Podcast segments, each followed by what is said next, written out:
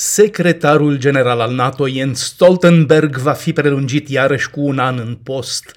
Anunțul va fi făcut iminent, în orice caz înaintea summitului NATO de luna aceasta din Lituania. Stoltenberg însuși susține de mult timp că el nu a făcut câtuși de puțin lobbying pentru a rămâne la Bruxelles.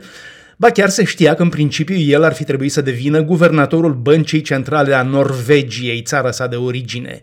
Realitatea e că procedura numirii secretarului general al NATO e departe de a fi clară. Încă de la fondarea NATO s-a decis că liderul politic al alianței, secretarul general, va fi întotdeauna un civil european, în vreme ce șeful militar va fi un american. Totuși, numirea cuiva în fruntea NATO nu era fără efecte în jocurile politice din Uniunea Europeană. Chiar dacă NATO e cu totul distinct de Uniunea Europeană, era admis tacit până în două mii paisprezece că țara care își plasează un secretar general al NATO trebuie să aibă mai puține pretenții la un post european. Pentru a evita asta, la marile negocieri din două mii paisprezece, toată lumea a acceptat tacit un non-european, norvegianul Stoltenberg, Norvegia nefiind membră în Uniunea Europeană, astfel încât acel post să nu intre în pachetul târguielilor europene. La fel, Stoltenberg a fost ulterior prelungit, din nou pentru a evita ca postul lui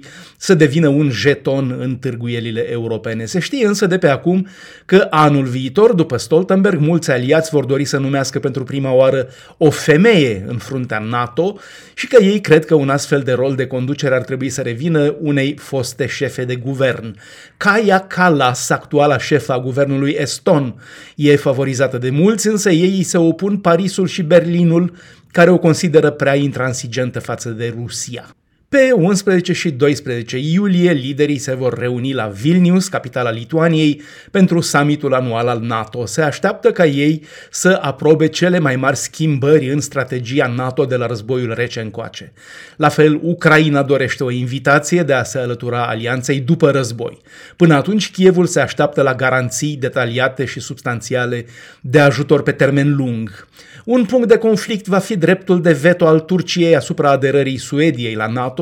Un altul va fi relația alianței cu Asia. Aliații sunt de acord că China are un impact din ce în ce mai mare asupra securității europene, nu în ultimul rând prin întărirea relației sale cu Rusia, dar o dispută recentă cu privire la deschiderea unui birou NATO la Tokyo a dezvăluit deja divergențe între aliați în privința strategiei de adoptat. Bruxelles, Dan Alexe pentru Radio Europa Liberă.